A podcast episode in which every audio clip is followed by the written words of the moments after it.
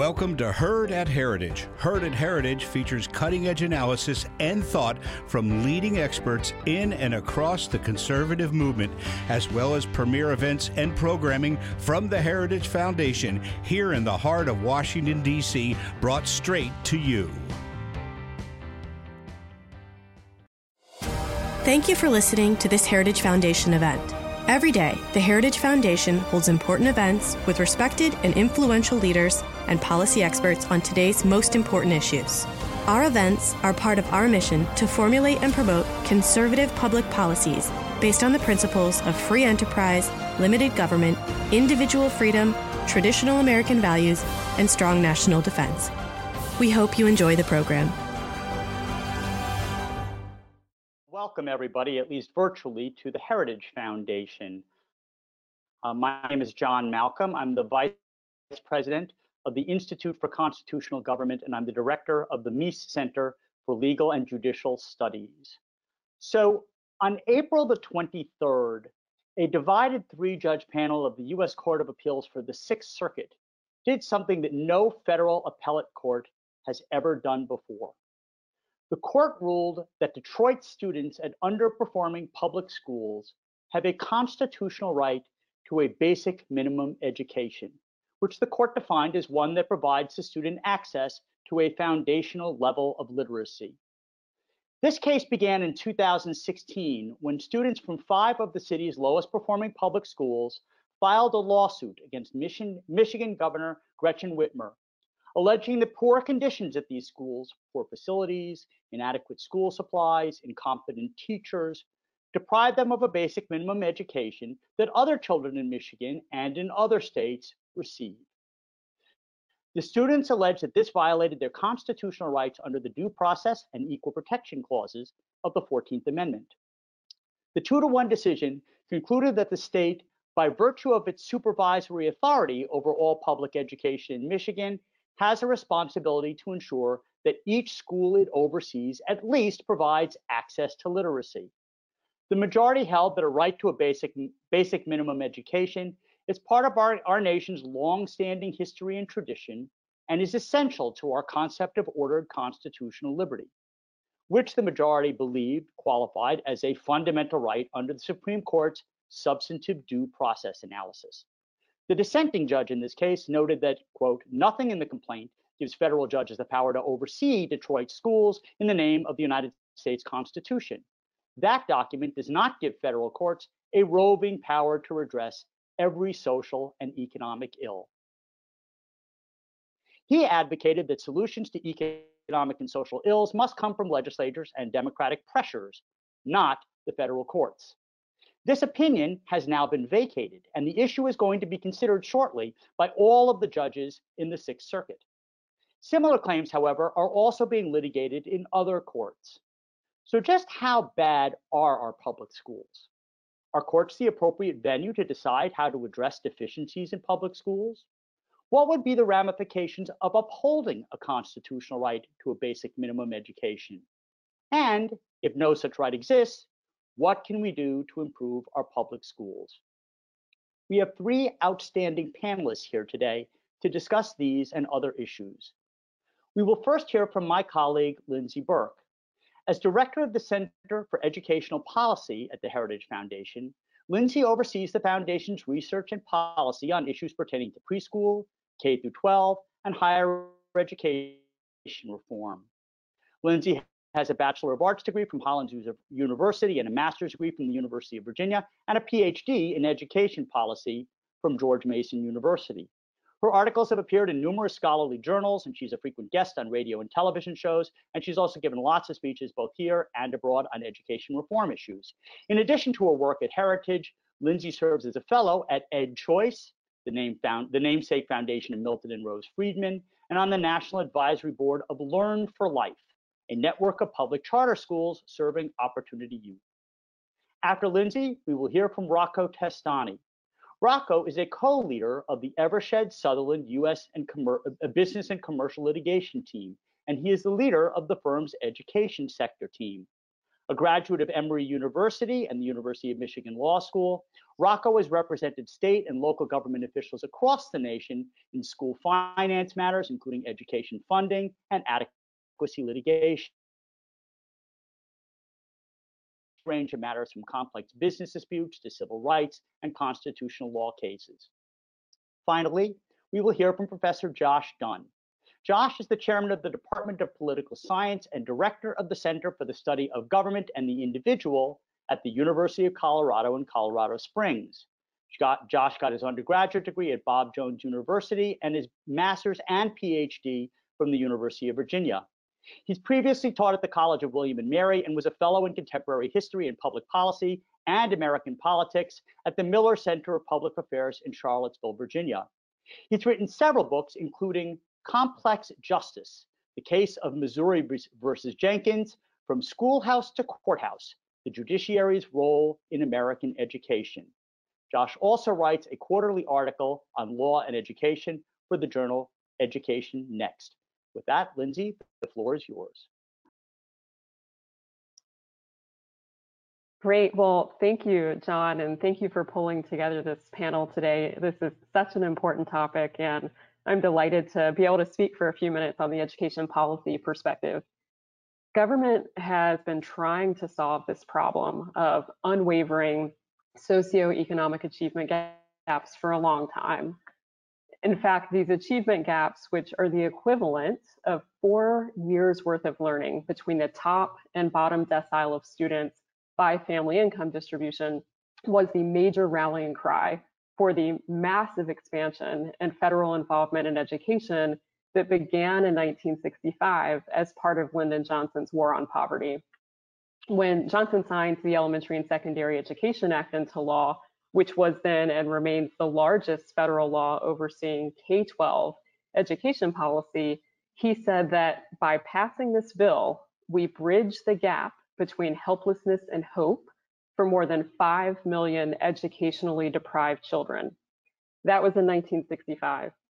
Those achievement gaps, the, achievement gaps that remain today, uh, were also a big part of the call to establish a federal Department of Education in 1980, 15 years after Johnson signed into law that original ESEA. And these gaps were at the heart of calls for national education standards when governors from nearly every state in the country gathered in Charlottesville, Virginia in 1989. These gaps were the foundation of the argument on which No Child Left Behind was built. And more recently, these gaps were used by the Obama administration to push for Common Core and have been highlighted by politicians from both sides of the aisle to call for increases in taxpayer spending on education. So over that time period, taxpayers have poured hundreds of billions of dollars into programs like Head Start, into literacy programs, spent literally trillions at the federal level on compensatory education. There have been funding equalization lawsuits, and officials have even tried to just mandate that outcomes improve, as if that would ever work. So if we look at the numbers, inflation adjusted K-12 education spending per student has increased 280% since 1960. That's real inflation adjusted dollars. Between 1992 and 2014, real spending increased 27%. And today, nearly one third of all state budget expenditures go toward education. So this is not for a lack of spending. But these reading achievement gaps in particular should concern us. The average score among 17 year old students, so high school seniors, in reading is not significantly different today than it was in 1971. Just one third of students across the country today can read proficiently, one third. And that is incredibly troubling. But one can be especially sympathetic to the calls emanating from places like Detroit to do something. Just 6%, 6% of eighth graders in Detroit can read proficiently, 6%. So if we look at Detroit specifically, when you include debt service, Detroit spends more than $15,000, about 15,400 per student per year and only 42% of that spending goes directly to instruction. That means that taxpayers are spending more than $200,000 per student in Detroit from kindergarten through graduation, 96% of whom, I'm sorry, 94% of whom are graduating without being able to read proficiently. Detroit has the worst reading outcomes of the 25 largest school districts in the country. So one sympathizes with the plaintiffs when they argue that they are not receiving a basic minimum education, a foundational level of literacy. But those looking to the courthouse to solve the problems of the schoolhouse are unlikely to be satisfied with the outcome. We are far more likely to get misguided spending increases on a near monopoly education system and continued administrative bloat than we are educational excellence.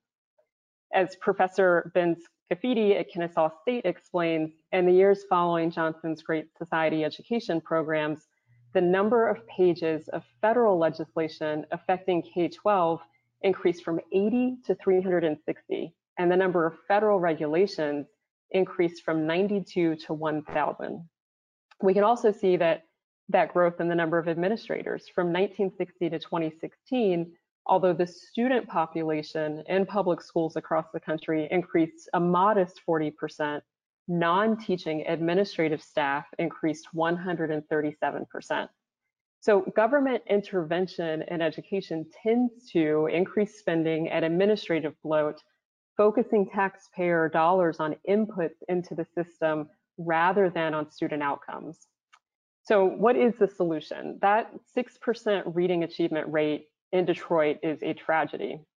We know from reams of scholarly literature that illiteracy dooms you to poor later life outcomes. We also know that the rigorous evidence shows that giving students access to learning environments of their choice does exactly the opposite, that school choice significantly improves reading achievement along with myriad other positive outcomes. Of the 16 randomized control trial evaluations that have been conducted to date on the impact of private school choice on student achievement, 10 find statistically significant positive outcomes on student academic achievement. And by the way, the rigorous research also consistently finds that private school choice increases the political tolerance of children that and that civic values tend to be enhanced through private schooling. And yet, as we have uh, seen for decades now, and in 2020, we still associate schooling with housing because the government still assigns children to schools based on their family zip code. That arrangement has not only produced significant inequalities in education, but it has left low income children several grade levels behind their peers in reading. And again, we have spent trillions and have dozens upon dozens of federal programs that haven't corrected the issue. So cracking a gavel and issuing a dictate that students now have a right to a basic minimum education, while well-intentioned perhaps, will not move the needle because it relies on the same underlying broken structure of government assignment and delivery of schooling. So the bottom line is this, low academic achievement in the classroom won't be solved in the courtroom. Parents need to look to their state legislatures to provide education opportunity through school choice and not to the court. So I will stop there and hand it over next to Rocco Testani. Thank you.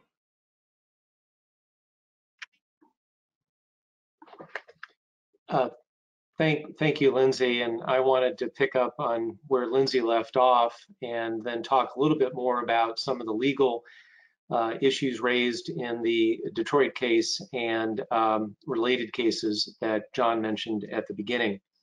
Uh, one of the great ironies of this uh, case in Detroit was that the state of Michigan was a defendant. You, you, normally would think that the local school board would be the defendant as the party that was operating the schools or, or failing to operate them. But ironically, the state of Michigan was the defendant because it had taken over the Detroit schools years earlier uh, for fiscal mismanagement. And as Lindsey mentioned, uh, Detroit uh, averaged uh, $15,000 per student compared to statewide in Michigan, $10,000 per student. So this issue of resources and the availability of resources in Detroit uh, it was obviously not the issue driving the low performance that Lindsey dis discussed. Uh, nevertheless, the state was a party to that, and as John indicated, moved to dismiss the case on the basis of the uh, Supreme Court's decision in San Antonio versus Rodriguez, the 1973 decision uh, by the Supreme Court, which which found that uh, there is not a fundamental right to education under the federal constitution.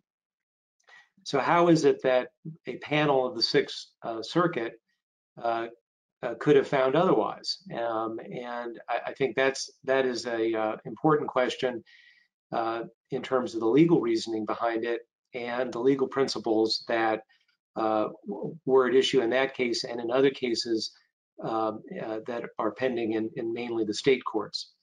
Um, interestingly, uh, the majority decision in um, the Detroit case indicated that because there was a constitutional right to a minimum education, that the case would be sent back to the trial court for experts to offer opinions about the proper definition of that right, uh, and uh, both in terms of what educational inputs would be needed and the outputs or the outcomes that would indicate whether or not the right was being uh, realized in Detroit.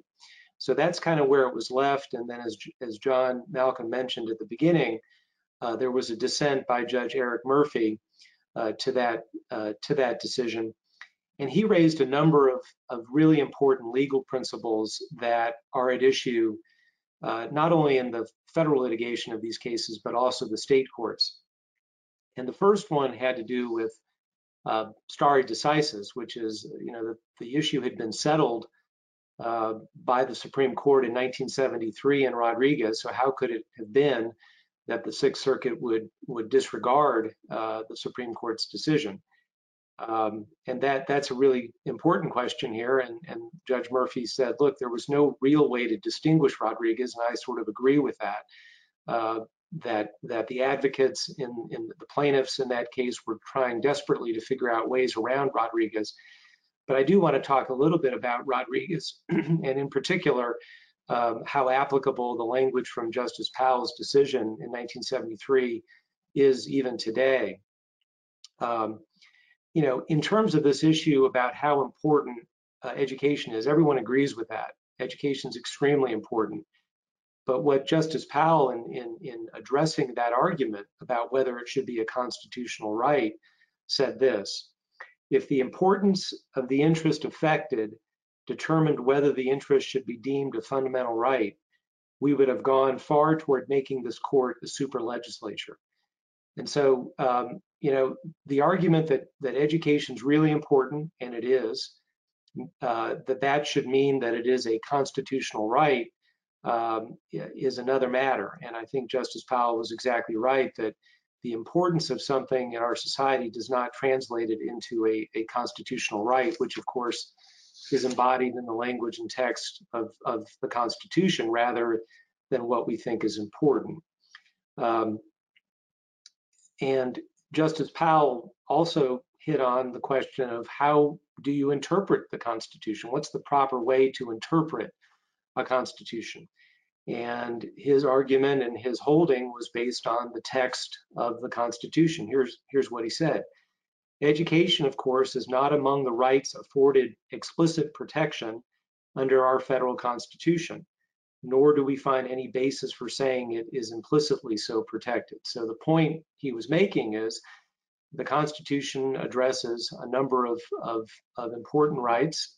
They're laid out in the document. Education is not one of those items, and, and we're not going to get into that if it's not in the document, which is uh, you know a basic way of interpreting uh, the Constitution. Um, federalism, of course, was a very important is a very important issue driving that drove the Rodriguez decision and, and also Judge Murphy's dissent in the Detroit case. Um, and as Lindsey pointed out, uh, over a third of almost every state budget, uh, not to mention local community budgets, um, uh, are dedicated to public education.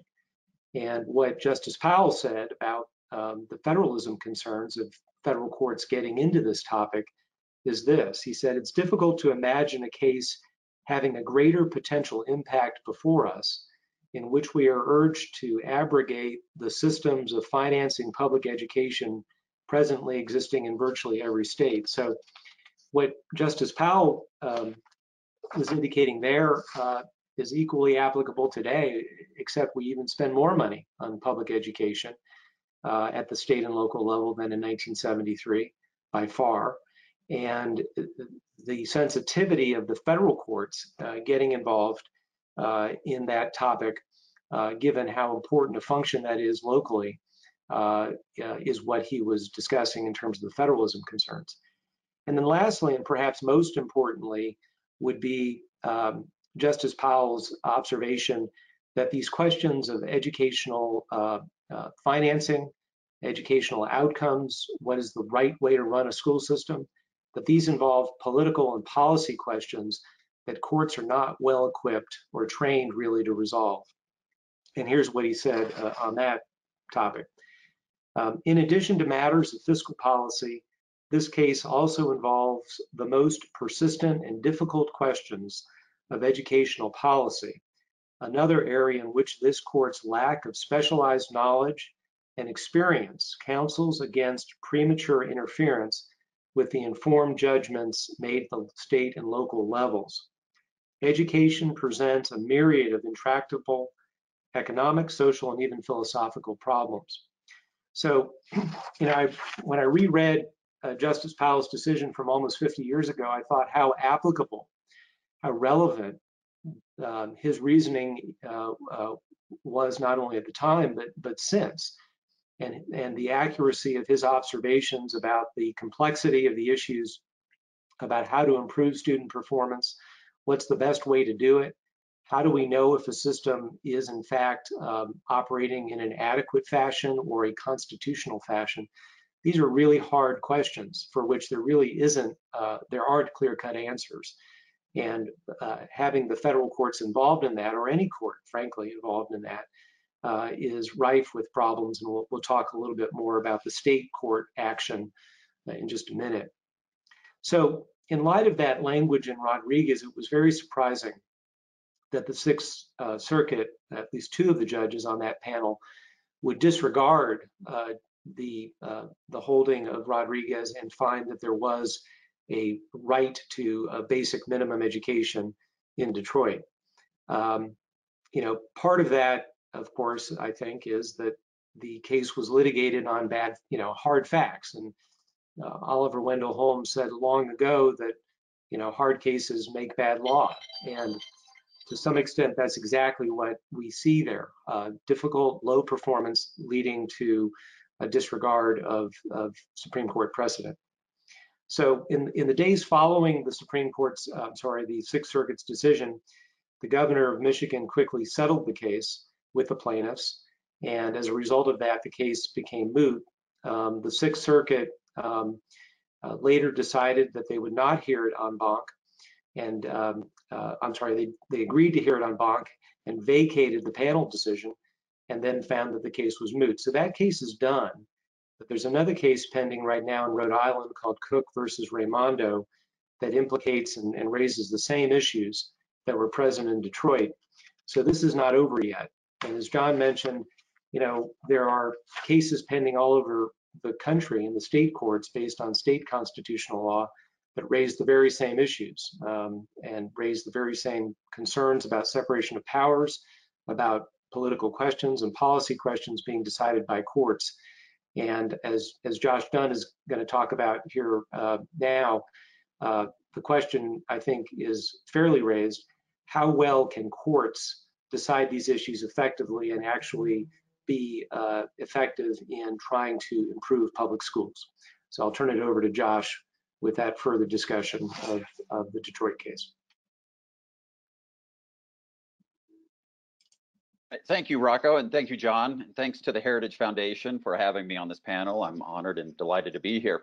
So for my comments, I'm going to focus on judicial capacity rather than primarily the constitutional issues. And some of these were alluded to in some of Rocco's comments.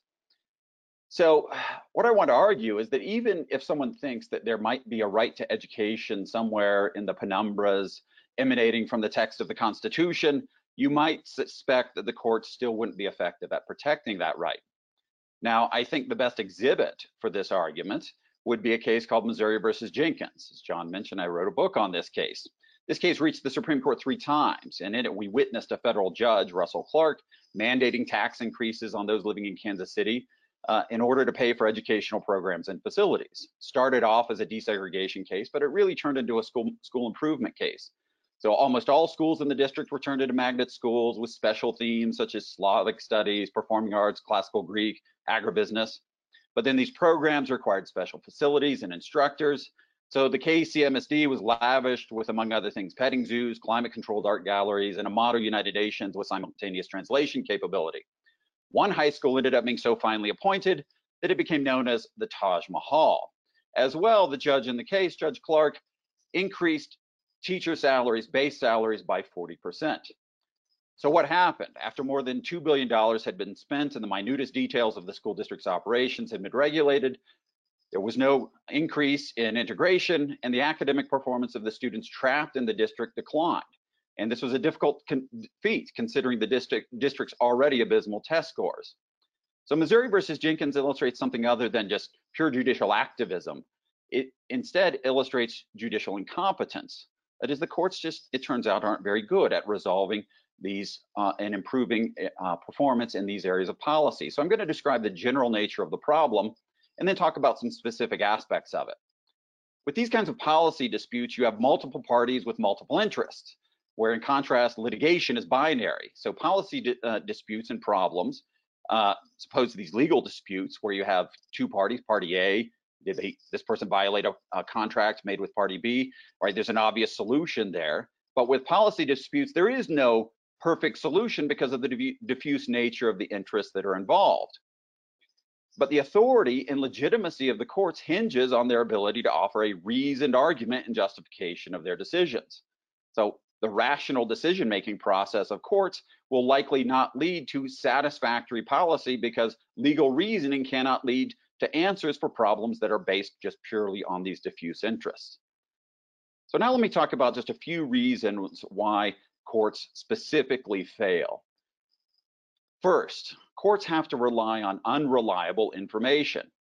Judges are generalists. They often don't have any knowledge or expertise in the very specific policy areas that they might be uh, required to rule on in these cases. So instead, they have to rely on biased expert witnesses and these it, uh, expert witness oh, expert witnesses oversimplify complex prom, problems and they make promises that won't, really won't be fulfilled. For instance, in Missouri versus Jenkins, the educational experts in that case promised the judge that if he implemented the remedial program that they were recommending, that they would bring the school district test scores to state averages and national averages within five years. They never came close to that.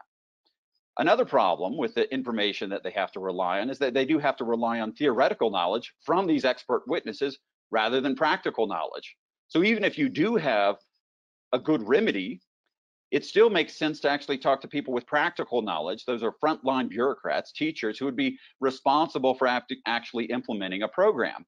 But in cases like this one, you don't rely on those uh, on those people with the kind of practical knowledge. Instead, you rely on educa uh, educational experts, often who are flown in from across the country to testify.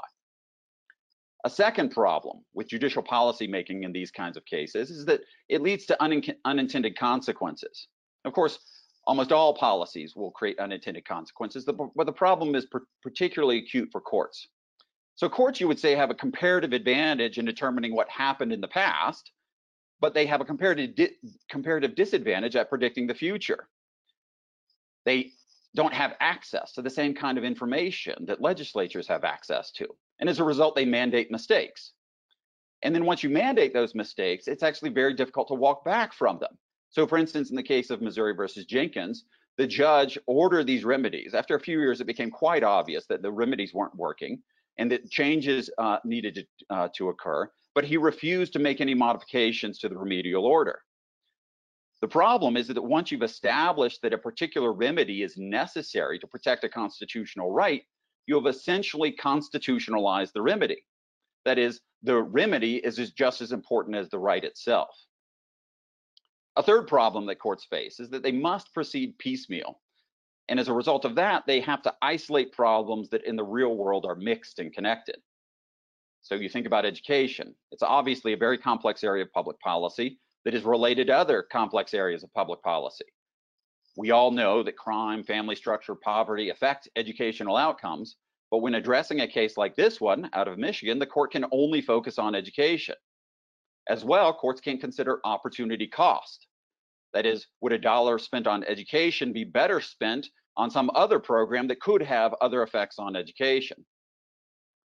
Then a fourth and final problem would be that courts end up being captured by special interests. What often happens in these kinds of cases is that they're collusive. That is, both parties want the same outcome. Uh, institutional reform litigation like this is rife with this kind of co uh, collusion. So what happens is that courts end up being uh, a manipulated contestant in disputes where one side simply uses litigation to insulate its policy and spending preferences from political debate. And often those policy and spending preferences aren't actually in the public interest. And in the case of education, you can look to examples where these policy and spending preferences will help these help these special interests, but don't actually help the children who they are promising that they're actually going to provide a better education for. So finally, I want to say just a little bit about the general problems with uh, with reforming education. The great political scientist James Q. Wilson called education or schools coping agencies. And coping agencies are one where you can't watch the employees doing what they're supposed to do, and it's very difficult to measure the outcomes.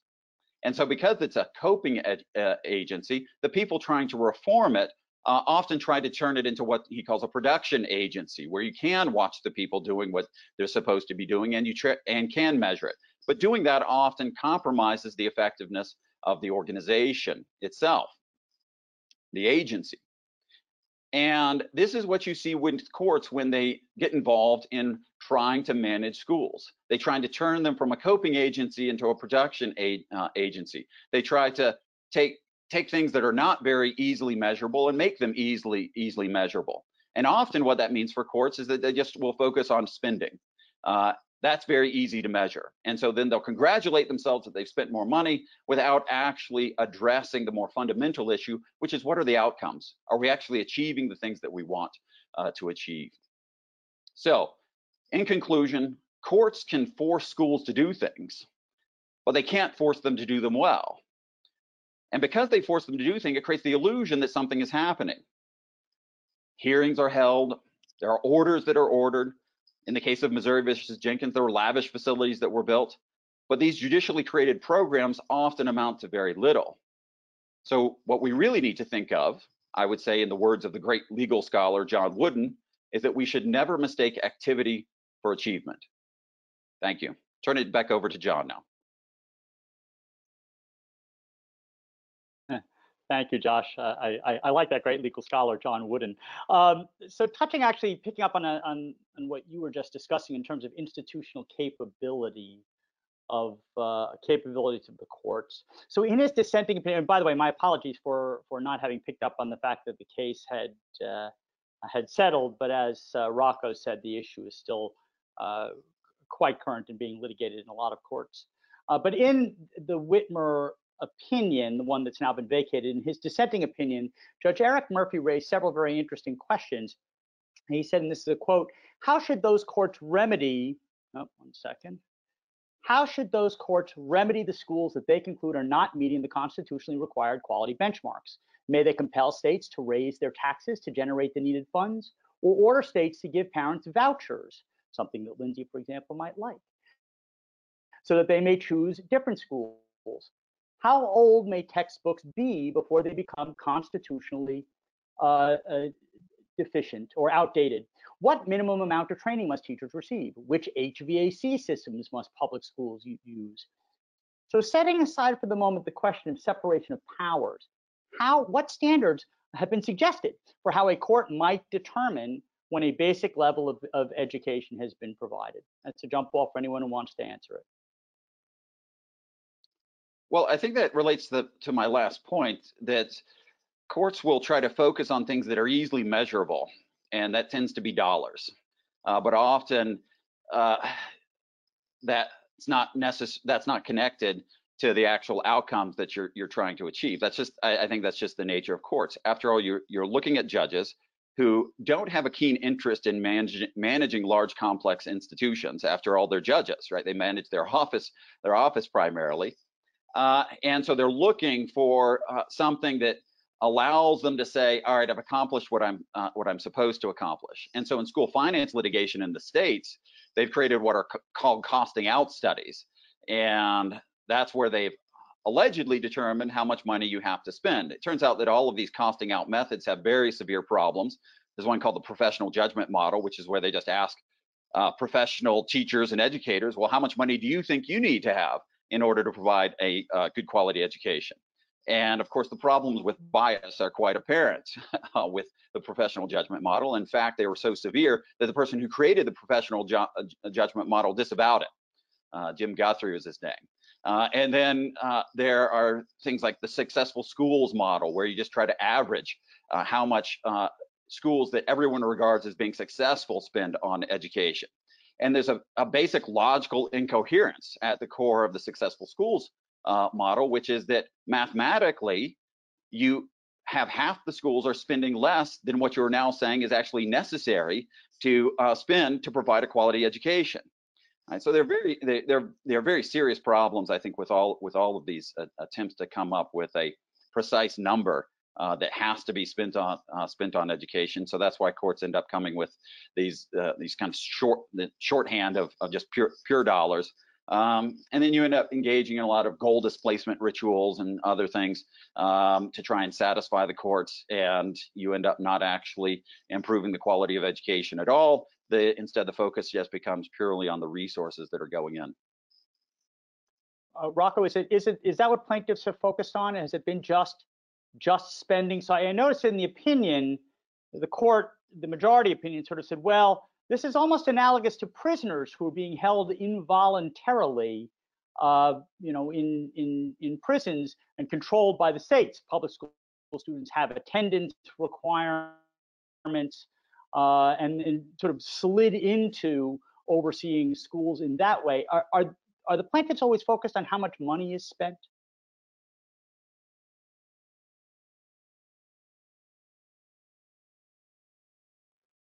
Rocco, I can't hear you. Uh, the answer to your question, John, is yes, and that's what these cases are about. It's about shifting of resources, uh, in my view at least, where uh, interest groups that are not successful in the legislative process move to courts to get their preferred uh, uh, policy preferences. Uh, and so, as, jo as Josh indicated, there's this veneer of science that's introduced to say we know how to price out successful schools. Well, the answer is we don't really know how to price out successful schools. And that's the truth. But as Josh pointed out, there are lots of reasons we don't get to the truth in these cases. Uh, I would touch on one other, I think, very concerning development in these cases, um, in the state courts in particular, which is in an effort to get around the separation of powers point that's raised, and I think it's quite legitimate in these cases, the plaintiffs are saying, look, the states have set proficiency standards in their in their um, in their you know ESSA plans and their NCLB plans prior to that. And if kids are not at proficient levels, that's all we're saying is that the, that the schools have failed. They're not adequate. And the state set those standards. And so how is this a separation of powers problem? The legislature, the State Board of Education have, have done that. And they're not meeting them. So there must be a constitutional violation. And that's a concerning development from the standpoint of, of watering down standards long term, a misunderstanding of what standards represent, and so on and so on. So there's there's a lot to these cases that I think present real challenges to reform and and impediments to reform for lots of the reasons Josh indicated. Uh, but but that's the threat. It's it's a financial threat, obviously, but it's also a threat to reform efforts that may not be popular among the advocates who bring these cases. Yeah, if I could just second that, so John, I, really. I actually, yeah, of course, Lindy. Yeah, yeah, I, I think Go that's ahead. exactly right. I mean, do you risk, you know, if you get a court decision and we see spending per pupil increase significantly, do you risk blunting other more foundational and important reforms uh, like education choice, I mean, this is something that we have long argued that it is not a matter of how much uh, we spend per pupil, right? The dollar amount. It, what matters is who controls those dollars that are spent.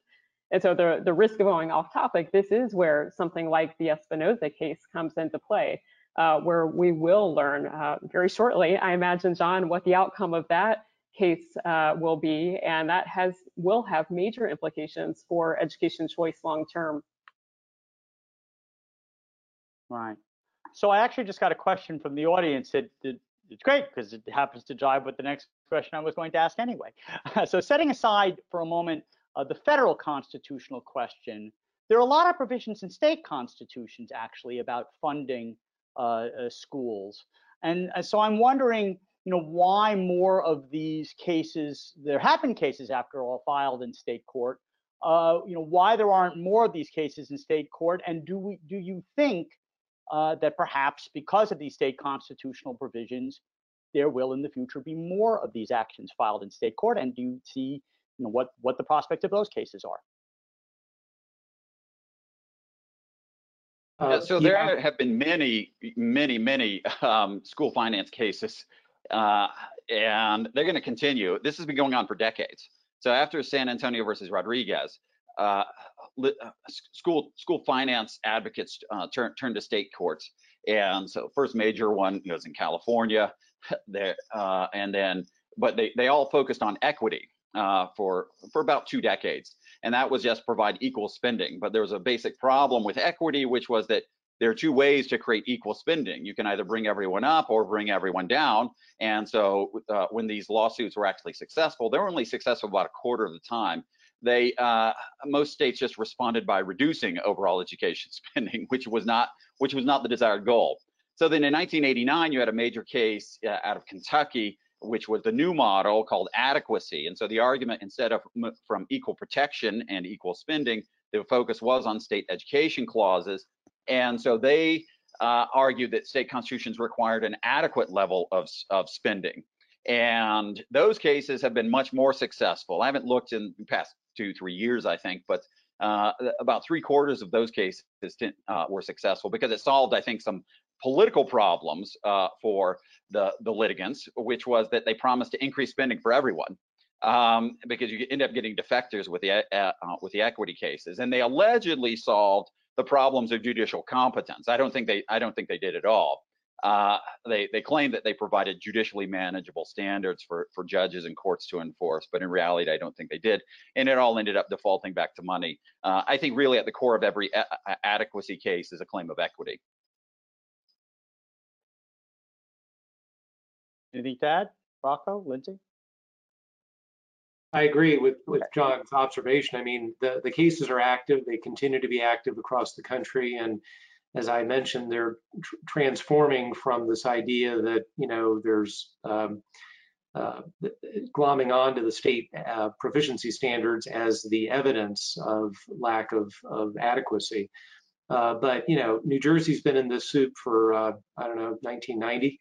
Uh, there's been 20 decisions issued by the Supreme Court of New Jersey, still going on. Uh, that's the other feature of these cases that once they start, they never end. And to Lindsey's point about sort of the shifting of the sort of political power within the court structure, you know, who whose voices are heard about education reform in New Jersey are the plaintiffs and the people who brought that case, and then whoever's defending the case, not the rest of the public. And that is one of the huge problems with these cases is that it's a very small uh, group of people who get to decide education policy and a very limited view that courts have about what considerations should be taken into account in making policy. And yet we don't see improvement emanating from these cases uh, in a way that would warrant them, even if we didn't have these constitutional separation of powers and other kinds of legal uh, problems that I think are very serious. All right, I got a, uh, so bear with me. I got a, a long question, but a, really good one from Glenn Delk of New Schools of Georgia. So thank you, Glenn, for this question. All right, so here's, here's the question. Why isn't the solution much simpler than trying to establish a constitutional right to a basic education? Rather, the question should be, does the assignment of attendance by zip codes constitute a denial of equal protection to those who cannot afford to purchase a house in the right zip code? Focusing on the latter question keeps the courts out of the complex issues of how to run schools. Instead, the focus is where it should be, equal opportunity for all. I'm curious your reaction to that and whether such uh, claims have been asserted in any of this litigation. Well, I'll leave the legal analysis to, to the other two panelists, but I, I will say, I mean, I, I certainly believe that this is at the heart of all of the problems that we see in education and K-12 education today. The fact, as I said at the top of the hour, that we do assign students to schools based on where their family can afford to buy a home. If we were going to design the most inequitable system imaginable tomorrow, and we set out to do that, that's exactly how you would design this system to say that where your family can afford to purchase a home is the school that you will attend. You have no choice beyond that unless you can afford to both pay your property taxes and pay for private school tuition. So the people who have choice now are those who can afford to pay twice. And I think that's an inherently unfair way to deliver education dollars. And so, so much of our work in our policy uh, world, our policy work at Heritage has been just trying to redefine what we mean by the very definition of public education. We should mean an education available to the public, but be completely agnostic about the type of school that a family chooses to obtain that education. So have those dollars be student centered, have them be portable, and allow them to follow a child to any school of choice, public, private, or otherwise. I think that is the key to changing the game and fundamentally seeing these outcomes improve long term. Josh, Rocco, anything to add on the legal question? Well, the answer, the legal answer, or the question, the legal question, or the answer legal question is that poverty is not a suspect classification. I mean, that was one of the other holdings in the Rodriguez case is that um, because the argument in Rodriguez was was partly that uh, poor, uh, low-income areas of Texas and San Antonio area were, uh, you know, taxing themselves at a high level, but not generating the revenues that other areas of Texas were able to generate, and that was part of the argument that it was equal protection problem. Uh, but the court has long held that poverty is not a suspect classification, and therefore rational basis would be the standard of review there. That's the other holding. Uh, I, I'm, I don't think we're going down a track of, uh, you know, uh, further constitutional litigation from federal judges for all the reasons we've been talking about is the right track. The policy point, though, is a, is a fair one and good one about should we be organizing our schools and attendance zones in the way we do. Anything to add, Josh? No, it, it, it, the same. I, I just agree on policy grounds, but I'm skeptical on constitutional grounds that you could you could make that claim. Right. Uh, so the majority in this case said, and this is a quote, the history of public education in this country, as with many things, is inextricably tied to race. So doesn't Brown versus Board of Education and its progeny uh, sort of emphasize the fundamental importance of education uh, in our society? And, and if so, you know, why shouldn't the court uh, revisit the San Antonio uh, versus Rodriguez case?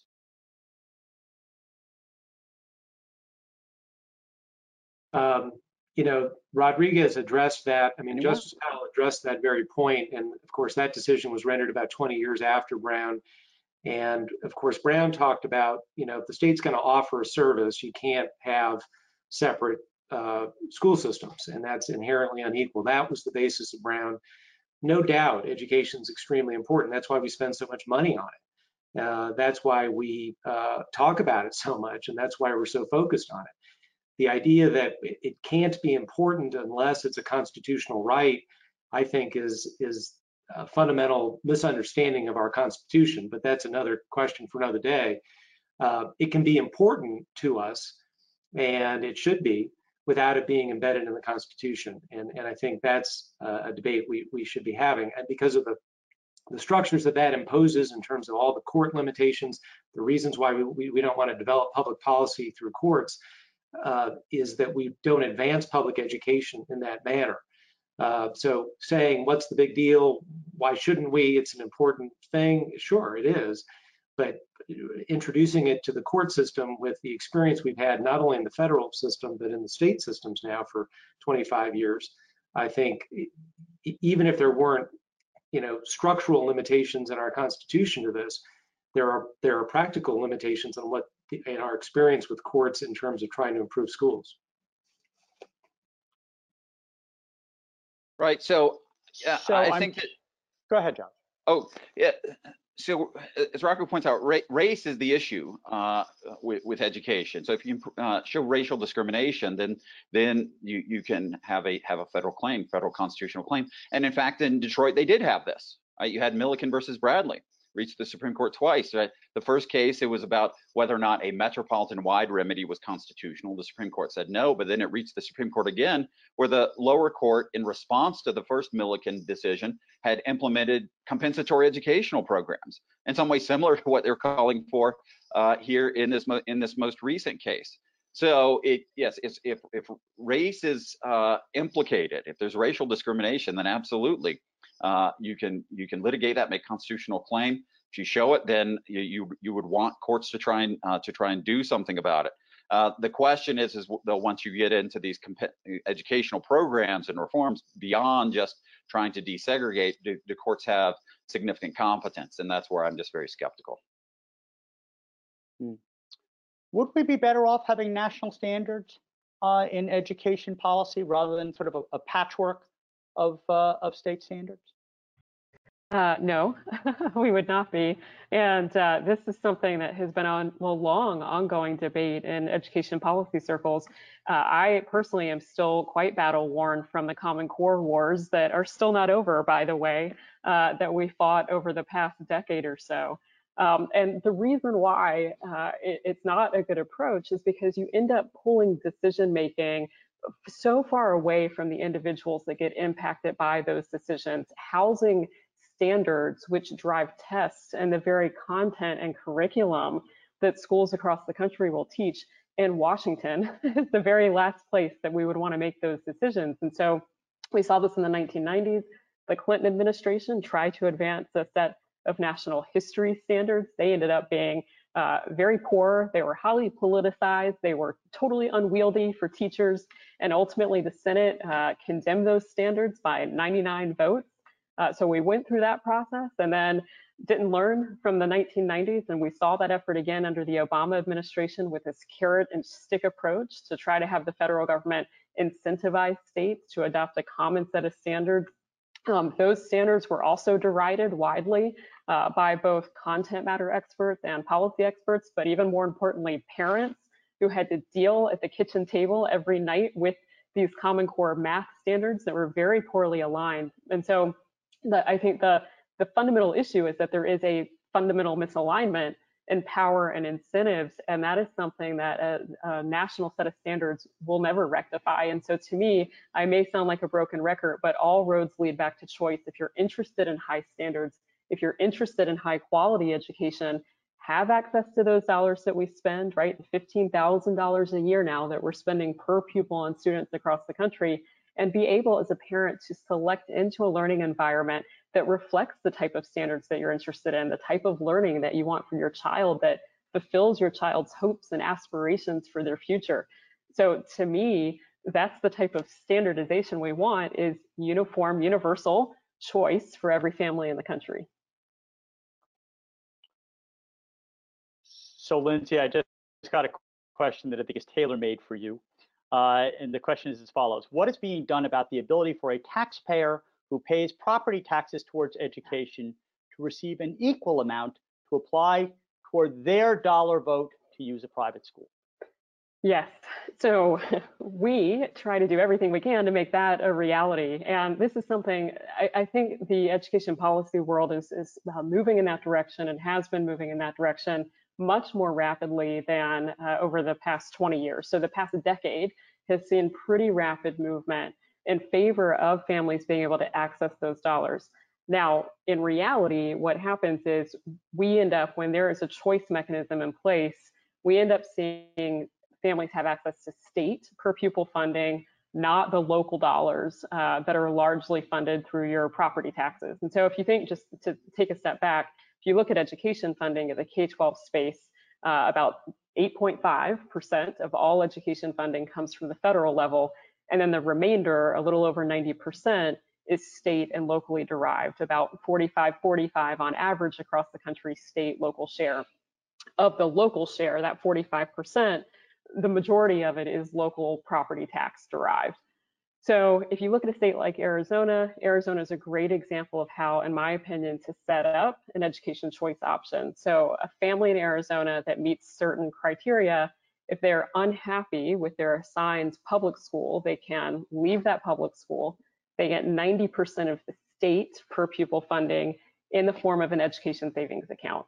So that money that would have been spent on your child in the public system goes directly into a restricted use account, a bank account, that you have access to. Uh, and at that point, you can use those dollars to pay for private school tuition, online learning if you want it, special education services and therapies if your child needs it, any education related service or product or expenditure, you can pay for that with your ESA.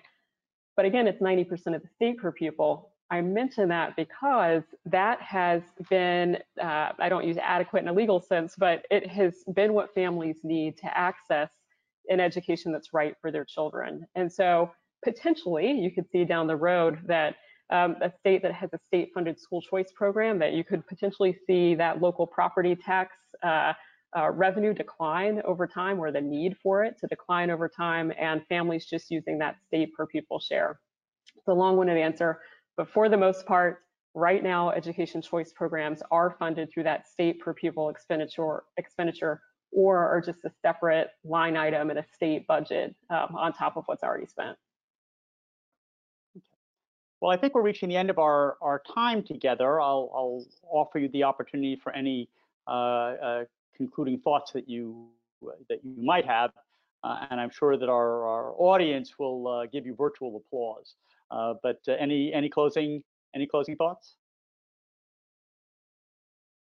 Well, I, I would just yeah. drive home the point uh, that, that I was making a second ago that we have seen a lot of momentum on choice. And I, I think much of what we've heard today is the reason why that people recognize broadly that it's not about more money, it's about who controls those dollars. And you know that has really been something that has been an academic idea and almost hypothetical for decades, right? Since Milton Friedman first proposed the idea of school vouchers in 1955 but over the past decade or so has really taken off. We have now, you know, more than half of states, 29 states in DC that have some form of education choice in place. Uh, we are seeing, you know, the District of Columbia has a school voucher program in place. Uh, we're seeing more and more momentum for discrete programs at the federal level that are appropriate uh, for the federal government to engage in, like education choice for military families. We're seeing momentum there.